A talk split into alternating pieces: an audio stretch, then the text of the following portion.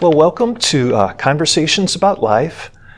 And I'm glad to be here with Wendy Sapp, who has been the pastor of Compton Heights Baptist Church in St. Louis for quite a few years. Um, he was the pastor when my wife and I were married here, and you, Wendy, officiated our wedding. That was in 1986.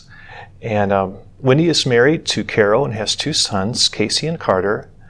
And what's interesting to me about Wendy is how he serves other people, and he's a very friendly, smiling person, and looking forward to this conversation.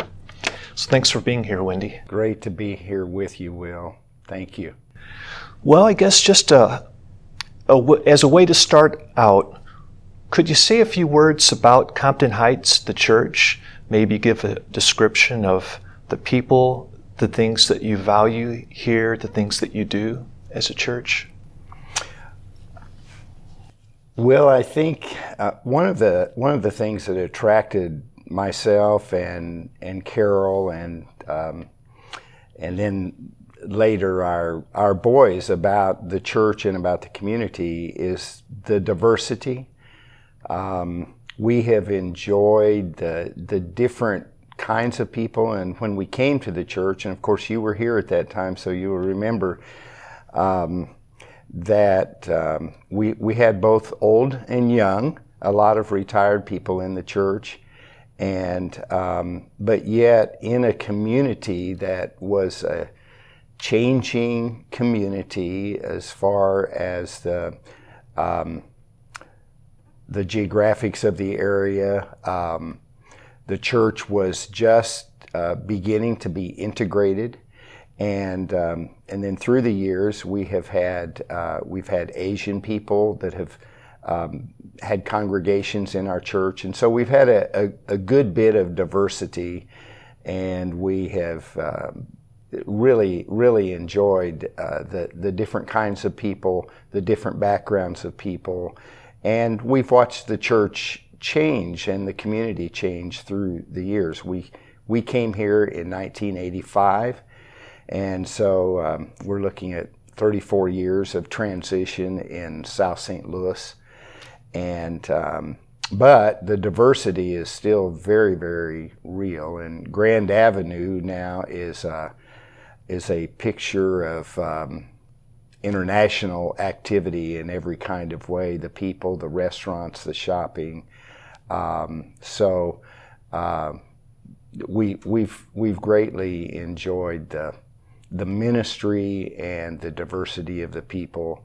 Um, but the church has always had an atmosphere of uh, care and friendliness, and uh, we have enjoyed the, the love of the congregation. And, and I, I think that one of the things that we have uh, worked on doing is, is strive to be a body of love in the spirit of Christ and reaching out to people and reaching out to all kinds of people. It's been a great adventure. It's been a great adventure. Is most of your congregation from right around here, you know, Grand and this neighborhood? Um, actually, no. Okay. Um, and that's one of the things that's that's changed a good bit. In uh, in 1990, we had um, we had some we had two college girls that were sent to us through the home mission board to be our summer missionaries. The church has had summer missionaries for for many years, not recently, but but back several years ago. Every summer we had summer missionaries. Um, but um, in 1990, we decided to start a children's Bible club. We actually, uh, first we called it Saturday Sunday School. And um, we, we began to knock on doors in the community, inviting um, children to come. And we were on this side of, which is the south side of Interstate 44, uh, doing most of our attempts at in, enrolling people um, for this children's Bible club.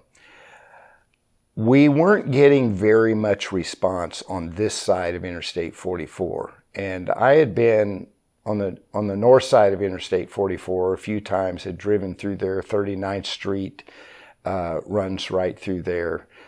A very um, I would describe it as uh, low income, um, many families on uh, uh, government assistance, um, kind of a, a drug infested community, lots of children, lots of um, uh, single parent homes, mainly mothers or grandmothers raising children. And so we decided to go over there and invite children from there to come.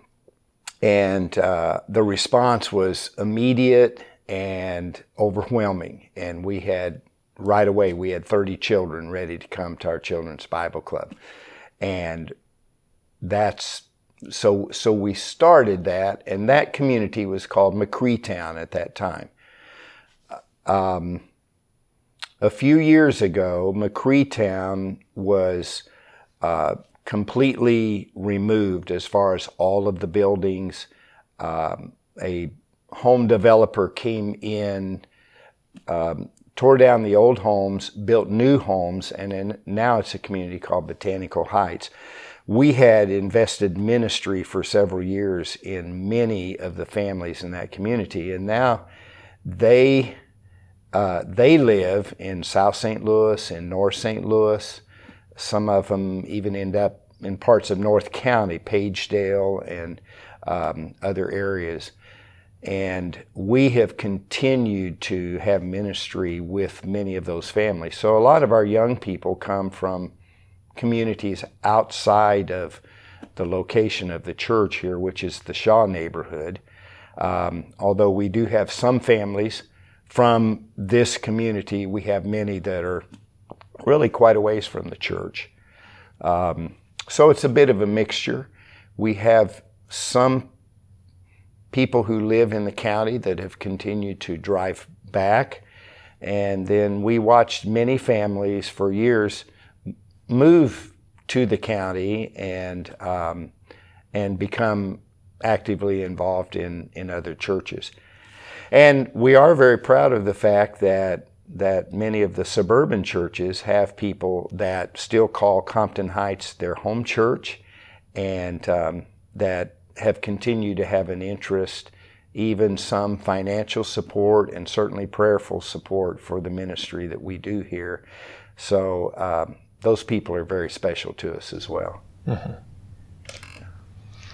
So, do um, the people who come from kind of further away that you were mentioning that you your church is ministered to, do they come as family units and, and drive here, or do, do you does the church go out and bring people here? We we pick up um, we we have Sunday morning transportation, okay. and um, and we, we have individuals in our church that are very faithful to use their vehicles mainly minivans. We we also have a 15 passenger van, and um, we so so we pick up a number, especially young people that do not have uh, parents that would be driving them uh, to the church. We have a few families that come as a family unit um, that um, that drive in, but we do provide transportation for and it's kind of interesting because when when McRee Town was no longer and the families were moved, for a time I felt that um, it's that that we need to reach new families and and we talked with some of them about some of the churches that were close to them, encouraged them to become involved in, in churches, pe- people that had had to move quite a ways away. But we had children that were going to summer camps with us, involved in our children's Bible club. Um, and they would call us like they used to do. They would call and say, um, uh, Pastor Sapp, I want to uh, want to come to church tomorrow. I want to come to Sunday school. Can you come and pick us up? And they were a long way away. And for, for a time, we said, well, we're really not able to come that far and I remember a particular Sunday morning getting a call from an 11 year old girl that had been coming to our children's Bible club since she was four years old, which is the youngest age that we would involve. And, um, and, and she, I can still hear Braquisha's voice saying, Pastor Sapp, would you please come and pick me up for church tomorrow morning?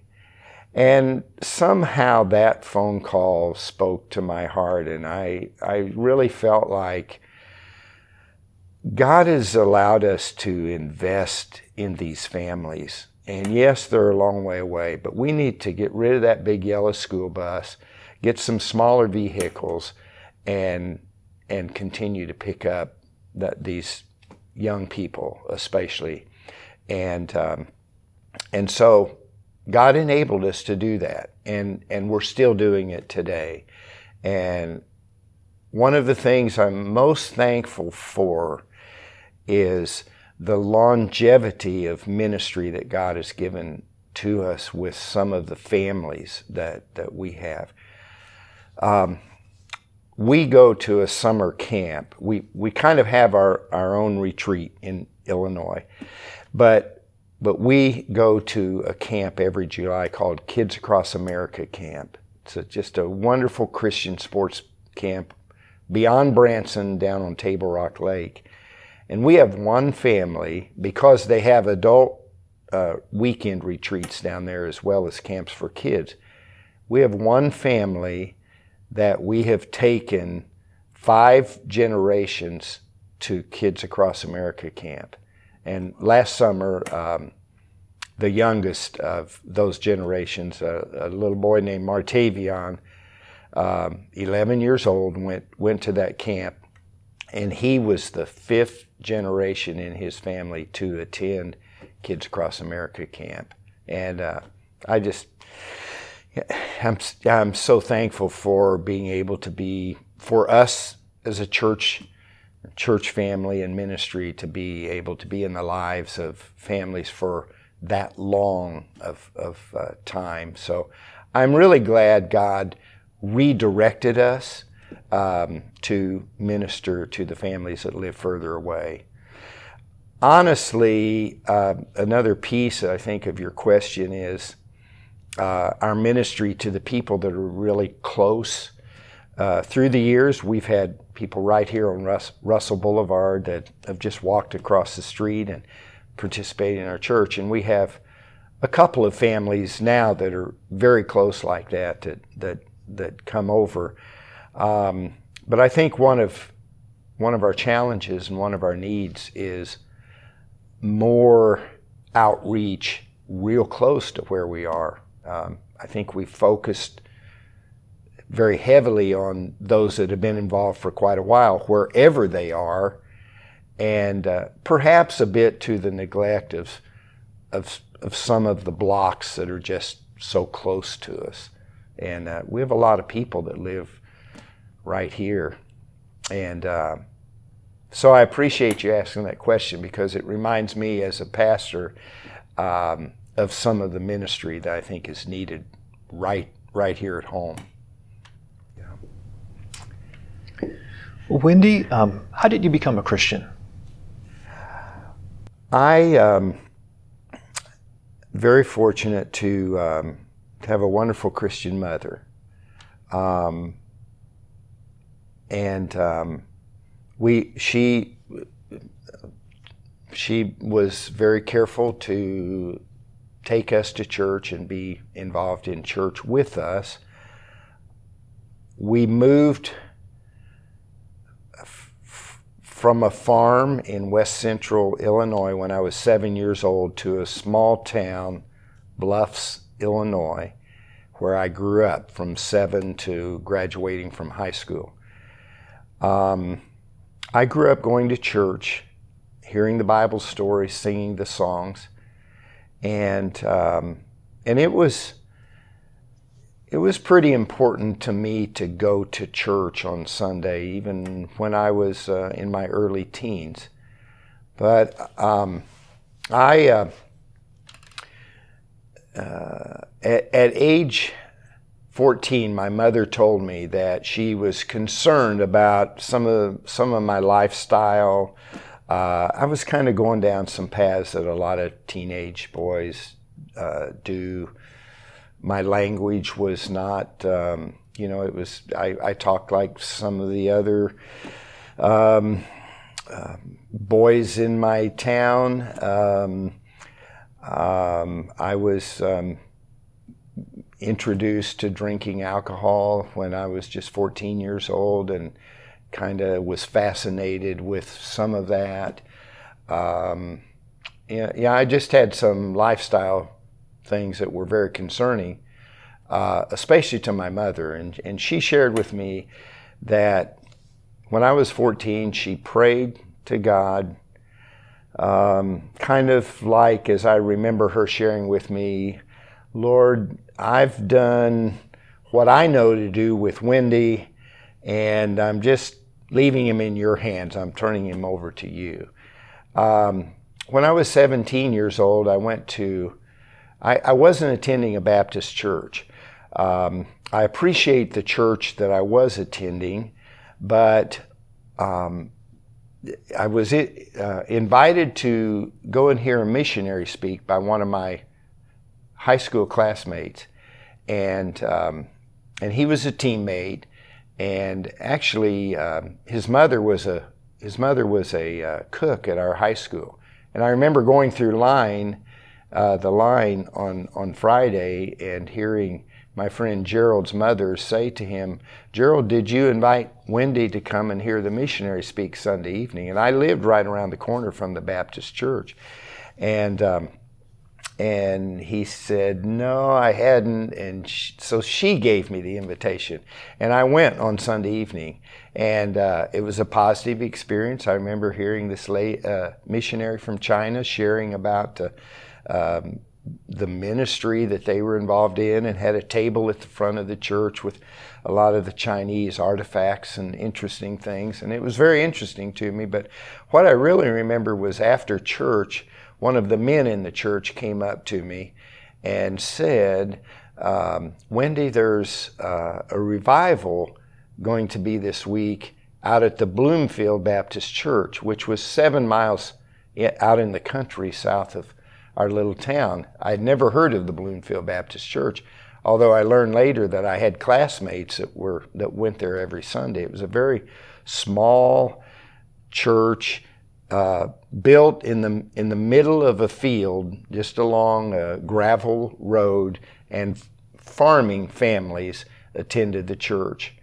Um, I told him he invited me to come, and I and I told him that uh, uh, I just might do that, and he squeezed me a little tighter, and said, "Well, by the way, this, this man was very supportive of our high school sports programs. I mean, he was there cheering us on, and I knew that.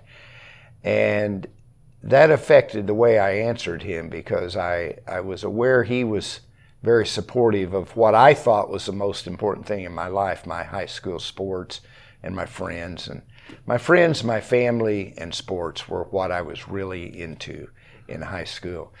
And uh, so when he uh, he said, "I'm not looking for a, a maybe. I'm looking for a commitment." And so I said, "Okay, John, I'll be there tomorrow evening." And so I went out, and um, I heard the gospel. I heard the good news. And, uh, and I did some heavy reflecting on the fact that God was um, God had done something very, very special for me. He had given His Son to die for my sins. And I didn't have to look very far to know that I was a sinner. Um, and uh, what happened on Monday night was I left the church. I had not made a commitment, but I was heavy under conviction. And I didn't even know what conviction was. I really didn't understand the work of the Holy Spirit but the Holy Spirit was working on me. And the next day, a Tuesday, in school, all I could think about was that service I had been to the night before and how I'd committed to John to go one night, but I couldn't wait to go back on Tuesday night. I couldn't wait to go back to service and hear more. And I went back um, and heard the good news again. And when the invitation time was given on Tuesday night, I knew I need to make a commitment. But I was, uh, I was very hesitant. No one had gone up yet on that at the end of that service. And I still remember the evangelist saying, um, and, and I became very good friends with Bill Smith, who was a, an area, a local pastor pastored more than 50 years at the Hillview Baptist Church, and he was the, the guest evangelist, but wonderful man. And I, I recall him saying, you know, I, I really believe that there are some here tonight that are feeling that they need to make a commitment to the Lord. And maybe you're hesitant for whatever reason. And I, and I guess my reason, for one thing, doing anything in front of a group of people scared me to death. And uh, so walking up in a church service wasn't, I, I was just kind of holding on to the, to the back of the pew in front of me, as many have said. Um, and we were singing that wonderful hymn of commitment, Just as I Am. And the words of the song spoke to me greatly. Um, and so did his words. And he said, I, I can promise you if you're feeling that way and you take, if you'll take the first step, God will lead you the rest of the way. Uh, when he said that, I knew I could take one step. And uh, so I stepped out. And just as he said it would be, it was easy the rest of the way down. And he and the pastor of the Bloomfield Baptist Church uh, talked with me it was very obvious that I had come to make a commitment to Christ, and they helped me in that and led me in praying a prayer of asking God to forgive me of my sins and helping me to live my life for Christ. And uh, I was pretty overwhelmed. I was one who, even thinking about it right now, moistens my eyes uh, but the tears flowed. And I wasn't exactly sure why that was true, but uh, my burden of sin was lifted away. And I just, I felt it lifted, and they were tears of joy. And there were people there that had known me since I was seven years old and had watched me playing sports and um, so forth. And, and uh, I didn't realize it, but they were I mean, they were they were overwhelmed with joy because they were seeing this high school athlete giving his heart to Christ. And I had classmates and teammates there. One of the biggest, fastest boys in my high school, that was his home church where he had made his own commitment to Christ as a, as a younger boy. And so, um, so it was quite an experience. And I did not realize when I left the church that night what a change was going to come over me. Um, I I didn't realize it, but I felt good. I felt the burden of sin lifted away. Uh, the church service ended around 8:45. We left the church about nine o'clock, and as was very common in small towns, uh, especially I think, when you know, later at night, we would just drive around the town. I mean, we just drove around the same streets. And I remember being with some of my friends who, whom I, um, one, one of the other habits that I had picked up very young was smoking cigarettes. And, um, and man, you know, athletes weren't supposed to smoke. And, um, uh, and I had developed the habit. I inhaled and, and developed the habit of smoking cigarettes at 11 years old. That was one of the great concerns that my mother had. And um, so now I'm 17 years old. So six years I've been habitually smoking. I had tried to stop several times. I, I really didn't want to do it, but nicotine is, it, it will hook you. And I was hooked, and um, just as a young man. And one of the things I remember that night when we were driving around town was one of my good friends saying, Wendy, don't you want a cigarette? And and I said no, and and he kind of laughed. But this friend kind of laughed and said, "Well, I guess since you did that thing at church tonight, you're going to try to quit again." And I remember I said, "You know, I don't know if I'm going to try to quit. The only thing I know is right now I don't feel like I want one." And I figured it would be a real battle. And the next day, I had no desire, no desire to smoke. And the next day, same. Never again did I have even a desire to smoke a cigarette. And that was one of the things God used to show me he had, he was making changes on the inside of me. I, I mean, the Holy Spirit comes into our life when we make that commitment and begins changing us on the inside, from the inside out. And that was great evidence to me because it had been a battle for me. And I didn't want it in my life, but I couldn't win the battle. Well, he did it for me. I had never, ever again a desire to smoke a cigarette. Also, I noticed my language began changing uh, immediately. Um, not to say that never did a bad word come out of my mouth, but um, I just noticed right away I, I especially did not want to use God's name in vain and didn't. And God helped me with that. And my friends began to see the change. And I was really happy that I had a year and a half of high school left. Uh, it, April 17th, 1965, Tuesday evening, that's when my commitment to Christ took place. And I, and I watched the changes happen in my life. And, and one other that I'd like to mention was um, my family lived uh, in, in a mobile home.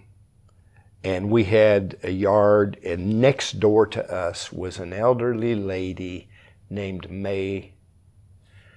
Named May. And uh, my friends were a real menace to May we rode our bicycles through the corner of her yard, which meant going through her flowers.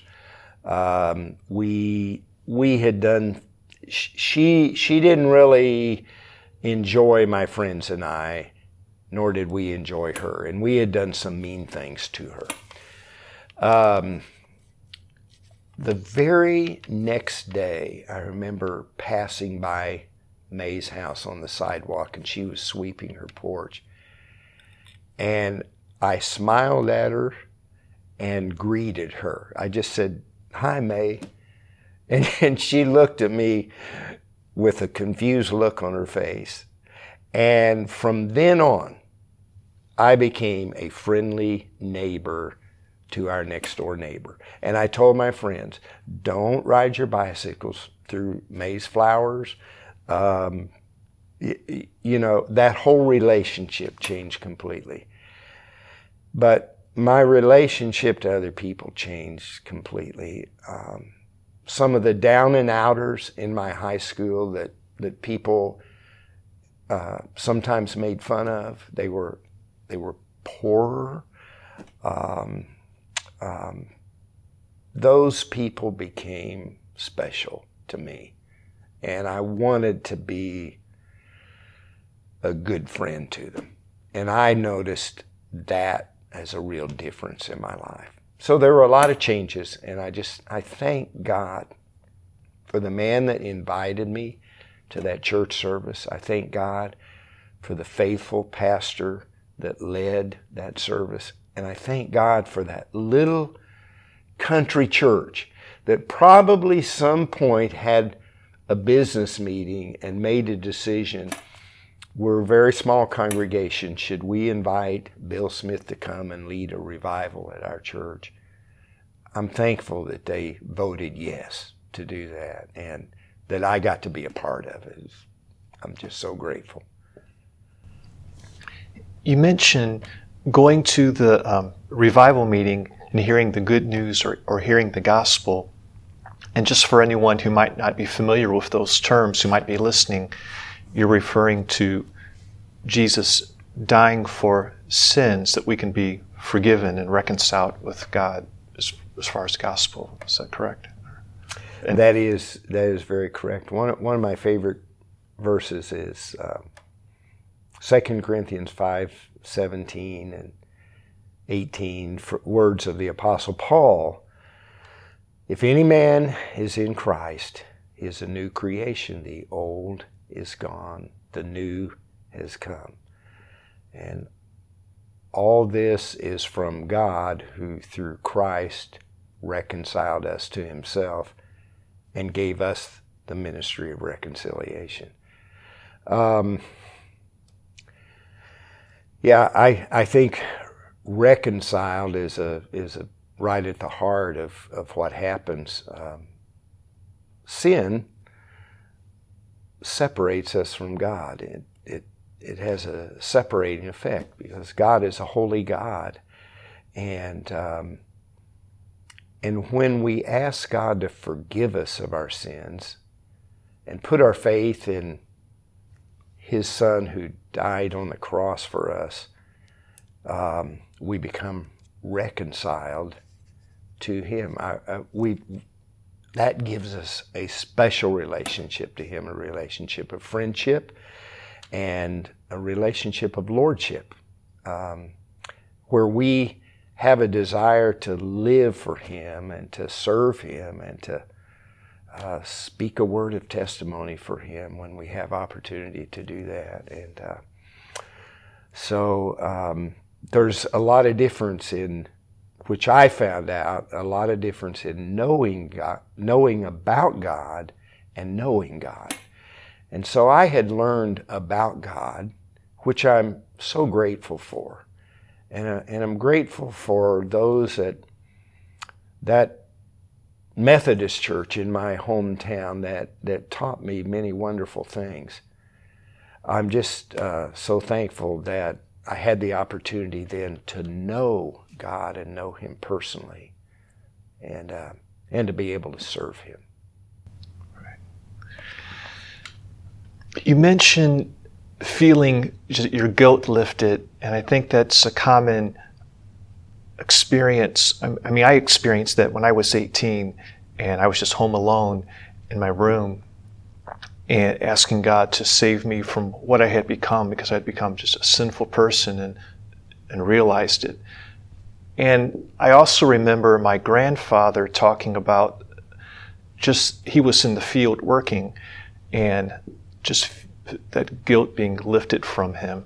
I think that's uh, just accompanies that spiritual experience of conversion where you know it's, it's I guess it's the way I understand it is it's like God's spirit communicating to us that we are forgiven so it's not just something we read but it's something that we feel yeah. yes yes that's that's so very true and and and I guess that's why some of us um, become emotional when that takes place in our life because that um, the guilt is lifted, um, the shame, um, and um, it's just a great feeling to feel God's forgiveness. And of course, that continues. We we know that um, confession is um, is a, is a regular part of our daily relationships with God, and um, uh, we are not simply forgiven one time and forever. We have to confess our sins and and be forgiven as we live our life, and and it's still a wonderful thing uh, of um, knowing God's forgiveness and God's grace in our life. Um, yeah, I, I remember you you mentioned Will your um, and I, and I wasn't certain just how that took place. I'm ha- happy to hear you you share that at this time, but um, but I remember seeing a great difference in your life, and uh,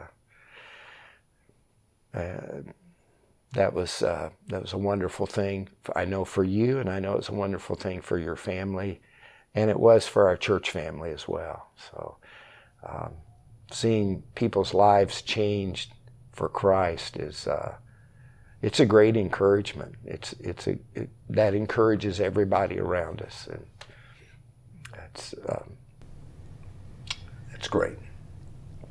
Well, how did you become a pastor, Wendy?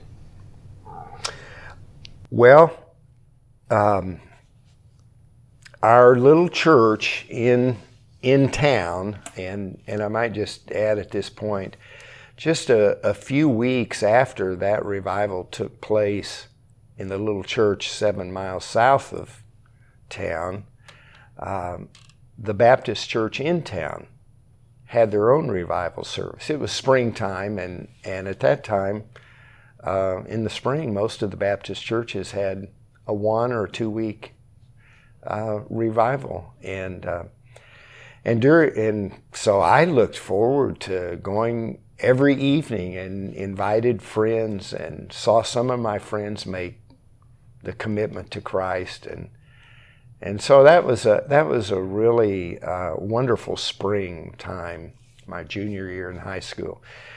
Um, and during that revival, I felt uh, God leading me to become a part of, of the Baptist church in, in my hometown.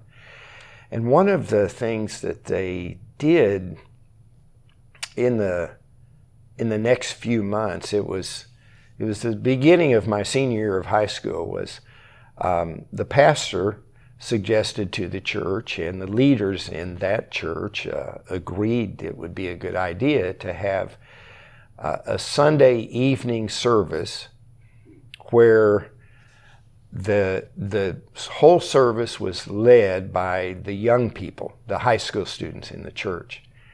And I remember the pastor coming and telling me um, uh, that uh, the the deacons and the church leadership had uh, would like to have this service, and and uh, I remember nodding to him that, oh, that sounds like a good idea, and and um, he was naming some of the things that, that high school students could do take up the offering and uh, read scripture and have prayer and lead the music and and I was just nodding in agreement all all along. And then I'll never forget how I felt when he said and we'd like to know if you would bring the message deliver the sermon. And I tell you, my um, uh, I think my face got a little bit red, and and and I felt my knees and legs get weak under me because I had a uh, I had a real fear of speaking to groups of people, and uh, so it was a very scary thought. But I didn't say no to him. I didn't say no. I don't think I can do that, or I don't want to do that. I think uh, I think God gave me a little bit of uh, strength about that, and I I'd have to say I reluctantly agreed to do to do it, and. Um, that was three or four weeks before the date that had been set for that Sunday evening service. And uh, and every day I would wake up thinking about, oh, I'm going to be doing this sermon, and so I so it was it was a lot of fear, um, and um, but however, with uh, encouragement from my pastor. Uh, had a wonderful pastor at that church. He was only at our church for about two and a half years uh, Reverend James Westbecker, and he was uh, he was a wonderful encourager, and and he encouraged me, and he talked with me some about how he prepared his sermons and so forth. But I had ordered just um, a, a, little bit of time before that. I had uh, a, a, Christian magazine that someone had given to me. Uh, that was the I found the opportunity to um, order several tracks of Billy Graham messages, and I had a whole stack of them. And I thought, well, there's got to be some good help here. And so I was remember sorting through those tracks, and one of them I came upon uh, was was a great help to me, and it was uh, it was on uh, using our time, our talents, and our treasures for God. And it had scriptures to back each of those thoughts, and so I really used that outline and those scriptures and put together a message that turned out to be about 15 minutes in length uh, for that service, and and the the service turned out to be a very positive experience. Uh, a lot of people that did not attend the Baptist church came to that service, and um, uh, word kind of got around that I was doing the sermon that night, and uh, and so some of the people that supported me as an athlete came and supported all of our young people uh, in the church leading leading the service, and it was packed, which made it even a little scarier experience for me. But I do recall. Um, so I was I was 18 at the time and a, and, and a senior in high school. And I do recall beginning the message by saying that no matter how nervous I get tonight, and no matter how red my face gets, and I already could feel the heat from it, um, that I am thankful for this opportunity to speak a word for God and that's how it started. And um, and and with God's help, I felt like it went fairly well, even though it was a kind of a a nervous, nervously given message. I'm sure. Um, so that was my first sermon. I hadn't felt a call to ministry, uh, although I think God used that, and in in the weeks that followed, I did. I began to feel inside of me that there's something more here, and um, I was already making plans to go to a local college. My um, my my brother was on the football team at Illinois College, which was in Jacksonville, Illinois, just 20 miles away. I had uh, had a meeting with the coach, and I had applied for school there, um, and um, was looking forward to that. Um, as I had these feelings about something more, I, I uh, asked for. And I shared a little bit about that with my pastor after church, and he and his wife invited me up to their apartment to just talk about it. And uh, so on Sunday evening after church, I went up to their apartment. We had something to eat. We visited about it. He shared with me, I think he sensed that I might be being called to full time ministry. And so he shared with me about his call to ministry, which is very interesting, involved him going back and finishing high school as an adult, he and his wife both. But um, hearing about his call was very helpful.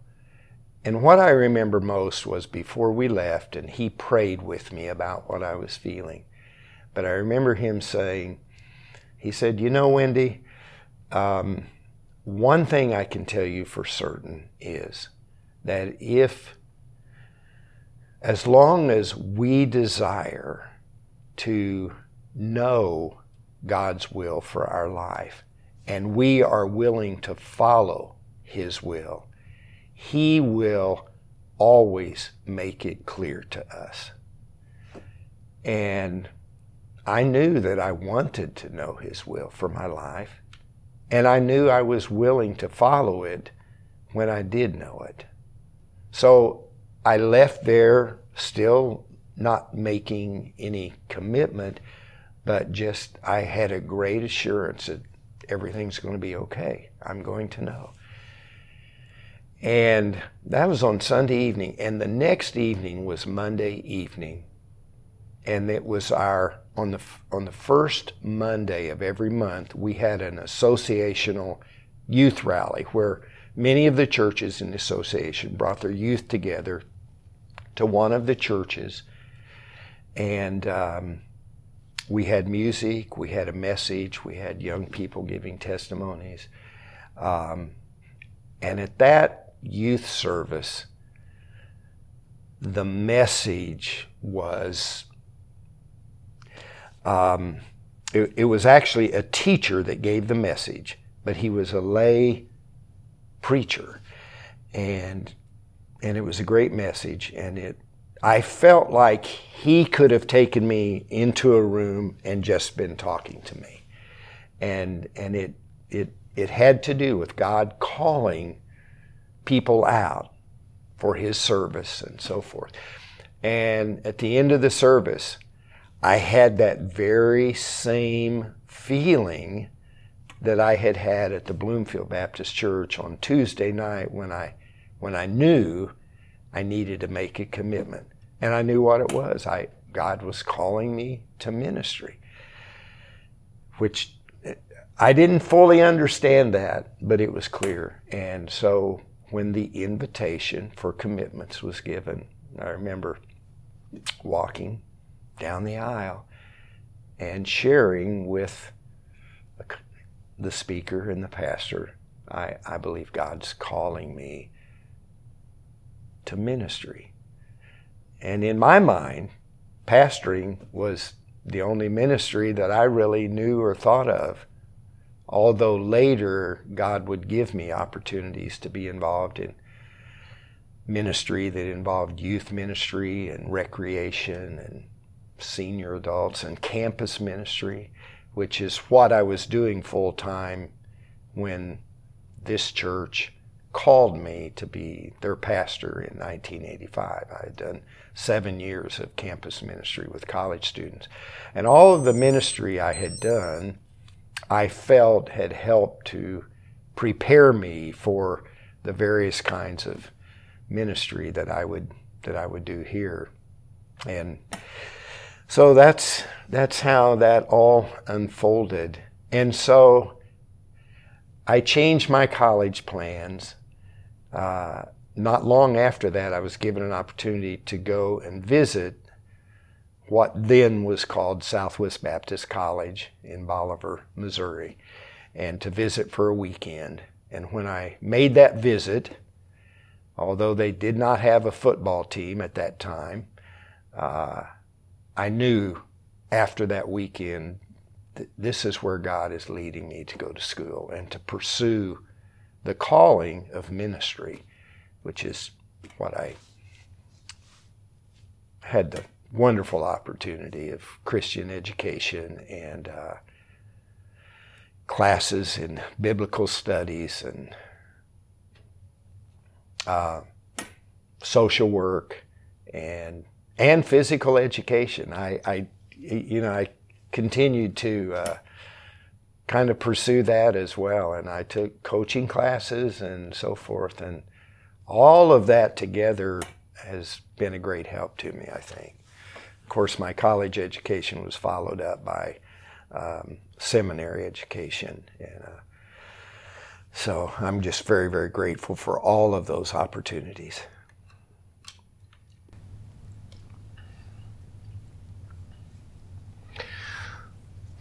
Well, kind of turning more toward your own you know, personal life and your, your walk with God is. Um, what do you base your confidence on when it comes to the Bible, the Christian faith, and so forth being true? Like here, listening to you, um, it seems like it might. I would think it's probably your experience of God, those experiences you've had where you felt His presence and so forth, but it may be something different. But anyway, do you have any thoughts about that? Um, we've we've talked a little bit about about feeling. Um, from the very beginning, uh, I I felt uh, a great presence of God.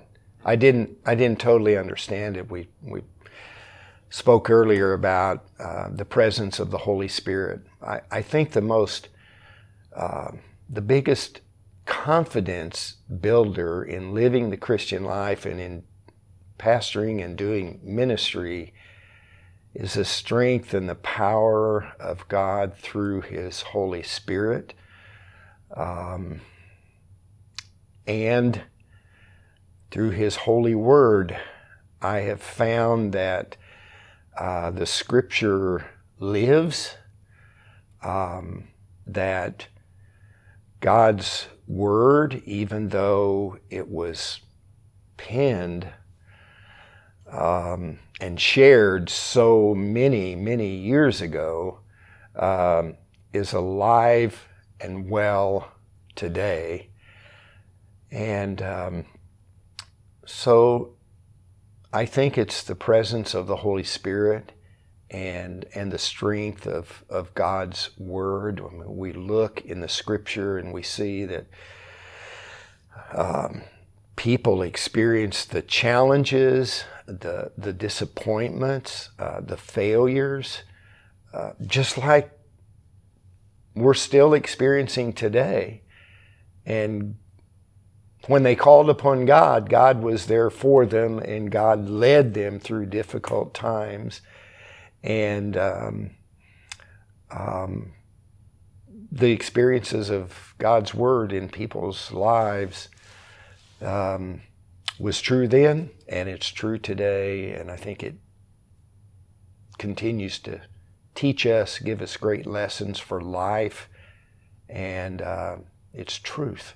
And uh, I, I just find that amazing. Uh, uh, God's Word is an amazing thing, and God's Holy Spirit is an amazing thing, but um, I'd never make it as a pastor if it were not for, for those two things, um, especially, but also people, uh, other pastors, uh, professors that I've had, seeing their lives and hearing their teachings um, have been great testimony to um, for what it takes to continue to do ministry and uh, and and the believers um, people that I've seen you know walking out their faith in Christ. People in this church, uh,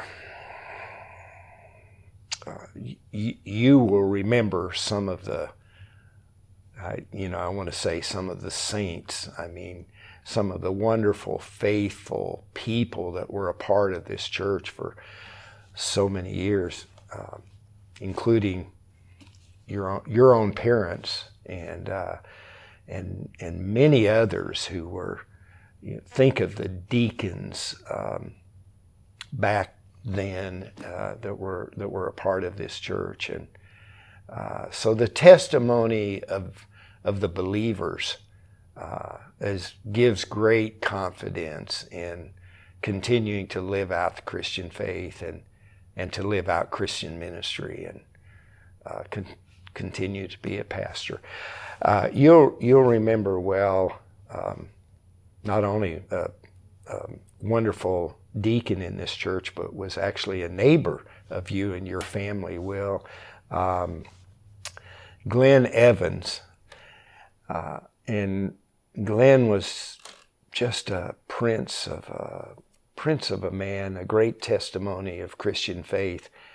But I remember going and visiting him in about the fourth or fifth year of pastoring here, and um, he and his wife wanted to um, make a, uh, a designated uh, contribution to the church for just helping f- f- needy families, for helping families in need, uh, um, a benevolent offering.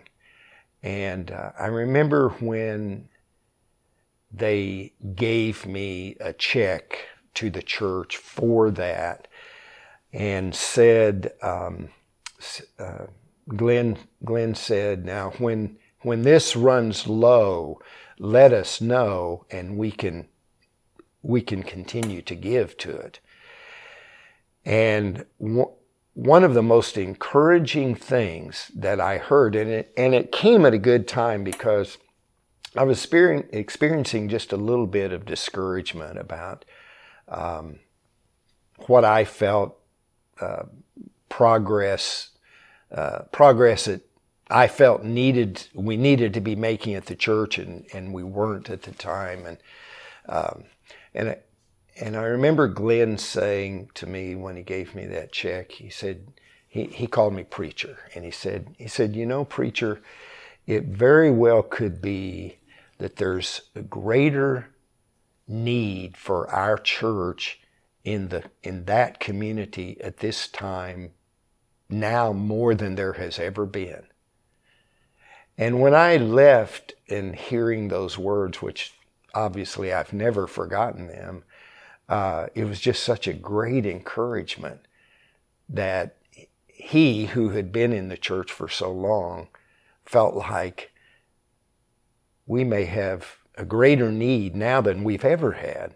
And in many ways, I found that to be true because we became a, um, a, a, a, ministering church in reaching out to the needs of people and helping uh, people and in uh, benevolent ministry as well as uh, sharing the good news of Christ and, uh, and the gospel. Uh, so those are, I, I, I think, three things that have been great confidence builders uh, for me uh, the Word of God, the Holy Spirit, um, the example of wonderful Christian people that have lived their life for Christ in faithfulness all the way to the end. And those folks inspire me.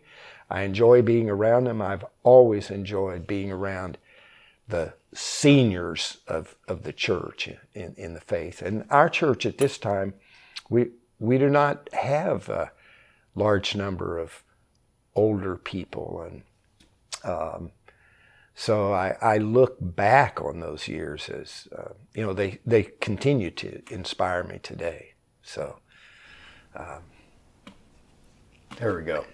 Is um, there any particular, like, when do you feel uh, that you're interacting with God or what you feel closest to God? Is it during any particular activity or um, anything come to mind concerning that? Oh, gosh. Um, I, I, th- you, you if you feel you are preaching or you have preached a message that's really reached, and, and maybe you even see results by people coming and making commitments or coming for prayer or renewing their faith in Christ. Um, during a during an effective message, at the end of effective message, you you you certainly feel a special closeness to God, I think. And um, um, sometimes the closest I feel to God is when I'm alone with Him and just in times of prayer or reading His Word. Um, sometimes when I go and visit a family and have the opportunity to gather whoever is maybe home at the time and and um, and pray with them or share words of encouragement. I feel God in those circumstances very very much. Um, I have felt a great closeness to God sometimes at a funeral service where the person has lived out their faith and uh, there is a wonderful confirmation of the promises of God after we leave this earth that I have felt at times um, at a funeral or a memorial service for someone who's lived their life for Christ. And it's like the confirming power of the Holy Spirit is present. And um, uh, that's, a, that's a very special closeness to God, I think. Um, yeah.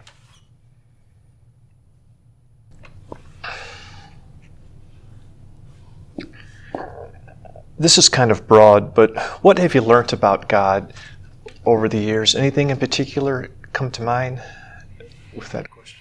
Well, one of the things that I've learned is that um, God is able to do. Uh, God is able to do some some big things, meet meet some big challenges, and um, I, I have learned not to, if, if, if some opportunity comes, um, not to immediately think, well, I can't do that, or our church can't do that. Um, that's too big for us. I've learned that God desires to do bigger things than sometimes our minds think of, and and I can think of some some examples. Uh, think of some examples of that. Uh, um, one being a um, going back quite a ways. I'm thinking it was. Uh, I'm, I'm thinking it was 1990 when we had a team from the Billy Graham Evangelistic Association come and lead us in a crusade here at our church. Uh, Ralph Bell was one of Billy Graham's evangelists, and uh, he was the speaker for, for that crusade. And it, it required uh, several committees. Uh, we, we had home prayer meetings uh, leading up to that. Uh, we did a lot of things to promote it. Um, it just seemed like a when when we first heard everything that we were going to need to do in preparation for it, it seemed much bigger than than us. But we had people that stepped up and took responsibility for learning to be counselors. Um, for um, directing the home prayer services, uh, for the promotion, and and our people were very willing, and we had a wonderful uh, crusade. I think it was, uh, I think it was about five or six services, and um, and we had people come to Christ during that time that we had been praying for in in the church. Um, we had one man that, that we had prayed for for some time. He was regular in attendance, but had not um, received the grace of Christ in his life and opened up his heart to Christ. And we had some big balloons out, um, just waving uh, in the in the wind to kind of help promote the fact that we were having something special at the church. And on the on the night that Ed walked down the aisle to make that commitment to Christ, as he was walking down the aisle, we heard this big pop outside, and one of the balloons had burst. And it was, it, it was so loud, it sounded like um, a cherry bomb or a gunshot. And it was right as Ed was walking down the aisle, and we all thought, you know, God was just giving us an extra celebration for the commitment that he was making. But we had a number of commitments to Christ and renewals of faith in Christ uh, during that crusade. It was, uh, it was a great thing. Another example was I, I was in the, down in the kitchen uh, one day and the phone rang and I answered it and it was a it was a um, someone from a, a Christian organization called YouthWorks, and um, um, the the gentleman was calling from uh, out of state. I forget what city he was in, but he was a regional director looking for a location in St. Louis to be involved in their summer uh, ministry. And he started out by telling me that the youth pastor at a large church out in the county had given my name and our church name to him to contact and uh, about this and he was looking for a church that would be the home church for high school students to come and stay while they did ministry in St. Louis. And we've we've been a ministering and mission church and uh, hosted summer missionaries, and all of this was sounding very good to me. Um, and, and, and then I asked him some questions. I said, Well, now, how many would be staying at our church? And he said, well, usually it would be uh, 55 to 70. Well, we'd had 25 or 30 at the most at times stay here, but never 55 to 70. And I said, and for how many weeks would this take place? And he said it would be for nine weeks during the summer. And I said, so you're saying that for nine weeks, we would have 55 to 70 people staying at our church. And he said, Yes, that's, that's right. And they would be going out every day and doing ministry and so forth. And I thought, Whoa, man, that's bigger than us. And, and my, my immediate response was almost to say, I, I, I think you're going to need to get in touch with a, another church to ha- be able to handle all of that. But it was like God's Spirit said to me, Hear this out. And so the conversation ended with, Well, listen, why don't you come to St. Louis and look at our facility, number one, and see if it would fit your needs? And, and secondly, I, I have a, several other questions I would like to ask, and I know that leaders in our church would want to ask as well. And so we left it like that. And, and he came, and uh, someone else came with him. We had a meeting. I had leaders come, and we asked a lot of questions. He shared a lot of information. And in the end of it, we felt like, you know, this is. Uh, I mean, we would be hosting high school students who are, in many ways, sharing the good news and meeting needs in the community. And we really ended up feeling like this is a great opportunity that God has given to us. And for seven summers, seven summers in a row, uh, our classrooms were filled with high school students, sleeping bags, air mattresses, our kitchen was used for preparing meals. Fellowship hall was used for worship and and eating meals and so forth. And I mean, it was this place was uh, uh, was like an anthill of activity, uh, and so we were just very happy to host this wonderful, wonderful ministry for those seven for those seven summers. Uh, a great opportunity for us. That's a couple of examples, and there there are many many more. But um, uh, I, I, at this point, I'm not exactly remembering the question that you asked me, Will, but I'm um, I remember where it took me. But anyway, I, it, seeing God do big big things, um, we've seen it many times over, and um, and I did mention earlier, and maybe this is a good place to interject this, but uh, the the ministry that we have done here, we have had a lot of help to do it. We've had help from former members. Um, we we were trying to put it. We we needed a new heating system about three years ago. One of our heating units went completely out, and it was costing. It was going to cost beyond what we had, and we started a little fund to. Okay, so we're going to go without heat in that area of the church until we can do this, and uh, and we had this fund. So.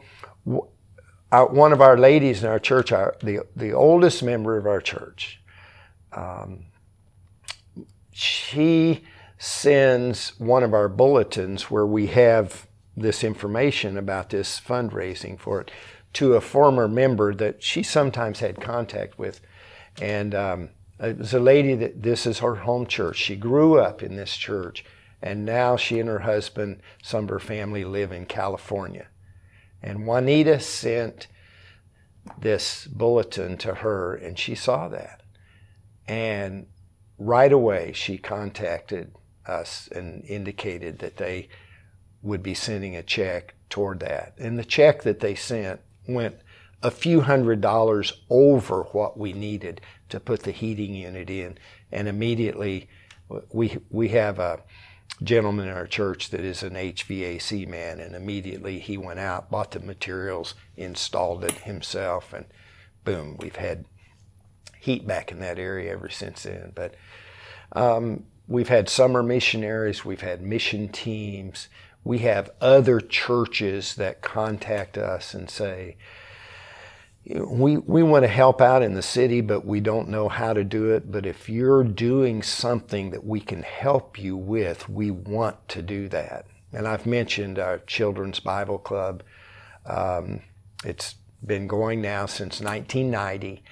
And we have uh, two teams that come in every month.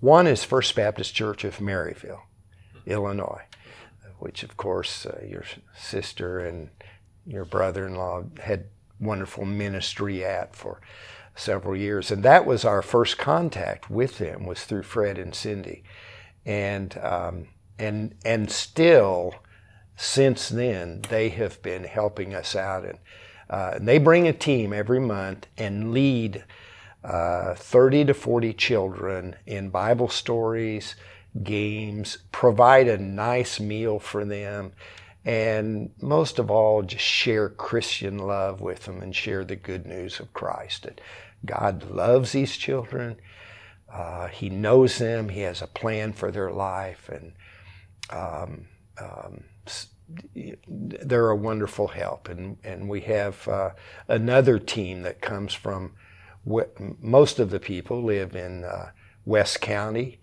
um, and um, and they come and and and lead a very similar kind of children's Bible club uh, program. So God has always sent us people to help us do the ministry here, and that's been a wonderful, wonderful blessing. It's great for us. What's your daily routine like, or are there any disciplines um, that help you in being effective um, in your life as a pastor and and just you know making the most of each day and you know that type of thing? Yeah. Um, reading and praying would probably be at the top of that list. Um, I, I, I have uh, some prayers that are very important to me, and um, um, I, I, may not cover all of them every day, but it is my goal to pray these prayers. And, and I start with the prayer that Jesus gave to his disciples to pray when they asked him, Lord, teach us to pray. And he gave them the Lord's Prayer. And my mother said the Lord's Prayer with my brothers and sister and I when we were very, very small. My first my f- first learning about God came from the words of the Lord's Prayer, which I think is a great place to start because it talks about doing God's will and how wonderful God is and and forgiving others and that God forgives us and asking God lead us not into temptation and deliver us from evil and I meditate on that prayer for instance deliver us from evil. I, I pray, God, um, deliver me from evil thoughts, evil attitudes, evil words, and evil actions. And I think evil can come in all of those, you know, all four of those ways. Um, and and help me with temptation and um, and and so forth. Every phrase of that prayer has a little meditation to it, and um, um, and then a prayer that was very very um, important to my to my mother and um, and later to my stepfather as well um, is the serenity prayer. God grant me the serenity to accept the things I cannot change, the courage to change the things I can, and the wisdom to know the difference. While it's not straight out of the Bible, it has very biblical principles, and it's a very short prayer, but a very meaningful prayer to me. And then um, also the prayer of Jabez back in the Old Testament, uh, which asks for God's blessings on our life. And, um, and there again, um, for God to keep us from evil and, um, uh, and, and, and to uh, enlarge our territories. Uh, so I find that as a wonderful prayer. I, uh, a while back, uh, that prayer got a lot of attention. Some people thought more attention than it deserved, but um, a book was written about it. I read that book and um, I've, I've found it to become very meaningful in my prayer life. And then another that is not exactly a prayer, but in the scripture in Galatians 5:22, 23, the Apostle Paul gives um, the fruit of the Spirit and, and, and mentions those specifically love and joy and peace, patience, kindness, goodness, faithfulness, gentleness, and self control. And I kind of put that into a prayer God, let your Holy Spirit be in my life and be my guide so that I might bear the fruit of your Spirit. And then I mention each of the nine and ask God to help me to bear fruit for Him. And I know that my capability of doing that is through His presence in my life or His Holy Spirit in my life. So that's some of my prayer life. There, there are specific needs and prayers um, in our church family, in my own family. Um, specific needs and people that I pray for, and then also for myself. Um, I enjoy reading. It it seems that um, that's something I feel I I need to do more of. Um, I like to read some of the daily devotional guides that I know fellow Christians are reading, like Open Windows, which is provided by um, Southern Baptist uh, uh, through Lifeway, and uh, I like to read that. And then there's another very similar one called Our Daily Bread. I have a, a friend that uh, always provides me with with Our Daily Bread, um, and I enjoy reading those devotions, and and they have a little prayer with them. Um, um, my favorite pastor to read is is a pastor that's pastored a long time at the Brooklyn Tabernacle Church in Brooklyn, New York, and his name is Jim Cymbala.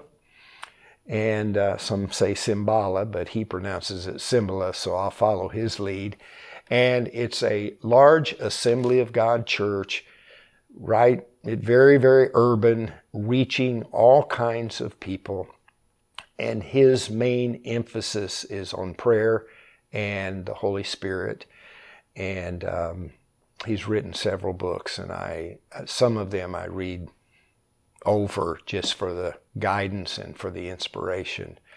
Um, I I, I love having contact with, with people. And so um, calling people and texting people, um, people that are part of the congregation. I, I want people to know that I'm available if they uh, have a need, if, uh, if they have a family member in the hospital or that's going through a difficult time. I, I uh, want them to know that I'm available and um, um, I, you know, I want to be their pastor and that they can call on me and not feel like, oh, he's too busy for this or to um, come and see a family member. Sometimes I have I, I have people that will call me and say they have a friend that um, is having a difficult time or is in the hospital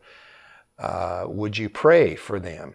And I like for my response to be, uh, if they're in the hospital, where where are they? And um, and take the time to go and visit a friend of a member. Um,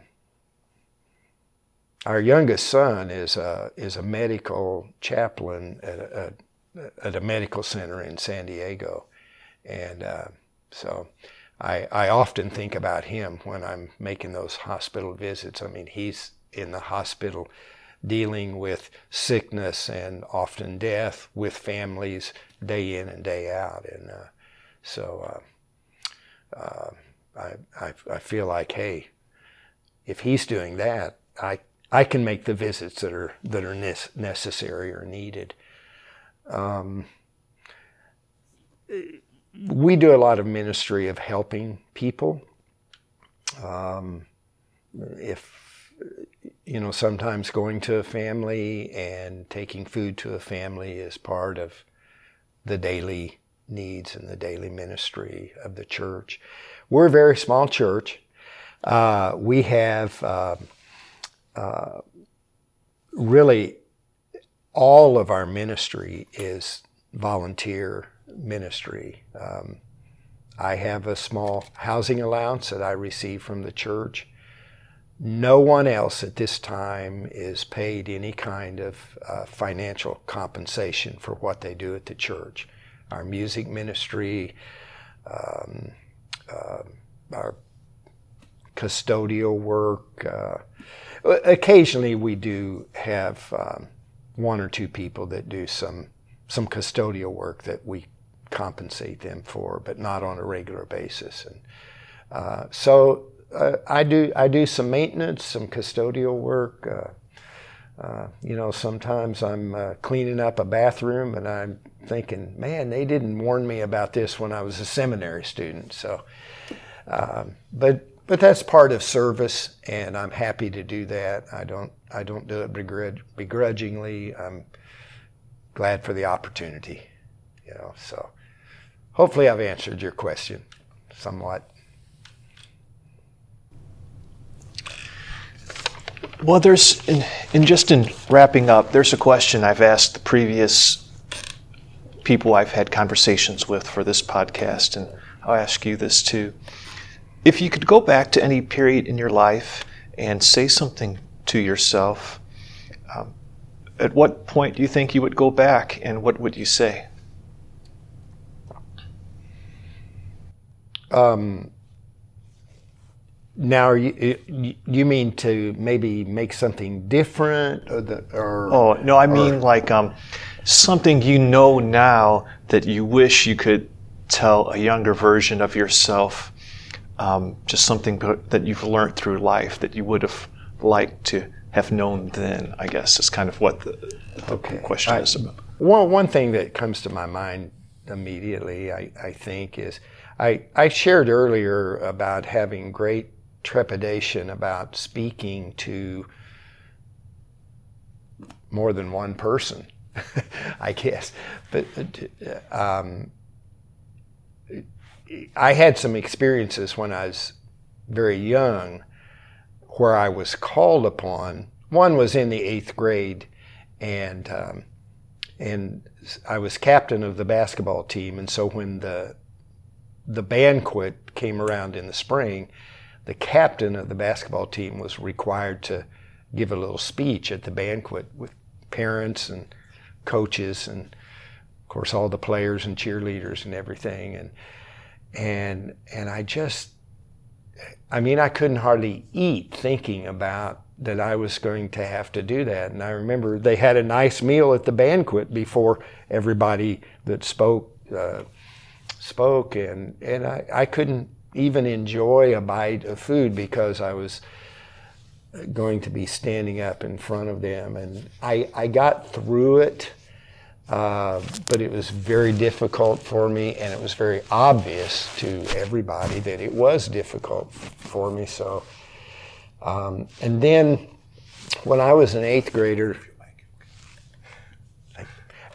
and in, in, in fact, in that same year, around that same time, an experience happened um, that that was really very difficult.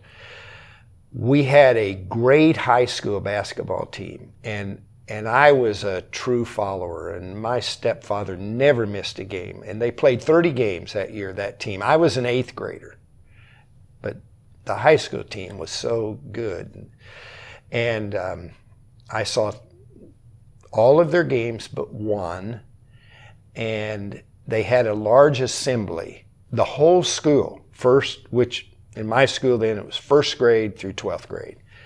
Everybody's in the gym, in the sitting in the stands, and um, the basketball team came out and went through some of their drills and so forth. There was a high school teacher that was in charge of the assembly. And she, after the coaches spoke, she selected a few people to say some words. And I didn't know this was coming, but suddenly she pointed her finger at me, just sitting in the stands with all of the school present, and said, uh, "Wendy Sapp, um, you were high, you were captain of the grade school team, and I know that you've been a great fan of this team. Would you stand up and just say a word?" I had no warning about it, so um, I stood up and and uh, I couldn't say anything. And uh, again, I you know felt my I could feel my ears glowing and my uh, knees were shaking, and I started hearing some of my classmates, and I started hearing some snickering and so forth. And the longer I stood, the worse it got. And it seemed like a long time. And I said nothing. I, I just stood there petrified and, of course, greatly embarrassed. And finally, she said, Well, um, go ahead and sit down and maybe I'll come back to you later. Thank God she didn't come back to me later. But um, so you know, I, I, w- I would like to say to that guy, um, with God's help, you, you can stand up and you can speak a word. You have some valuable things to say, some valuable experiences to share, and um, you can do it with confidence. But I couldn't then, for one thing, I, I, I didn't have the confidence and I didn't have God in my life to give me strength to overcome that. And I'm sure that without God in my life, um, the presence, the strength, the power of the Holy Spirit within me, I wouldn't be able to stand up and say a word effectively perhaps today. Um, but uh, I would have liked to have told that guy, everything is okay. Just stand up. Man, I, I, I have talked on and on about that basketball team, that high school team, at times since then, and I can give statistics and talk about all the players and so forth.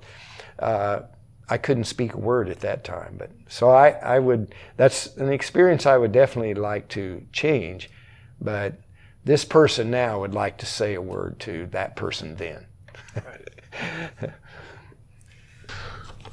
well, it's been good to talk with you, Wendy, and I admire your Christian service and just the heart you have for the Lord and your longevity here as a pastor at Compton Heights. It's been really good just to hear about your life. So thank you. Well, thank you, Will, for giving me an opportunity to share. And it's always good to see you, friend. Thanks. Thank you.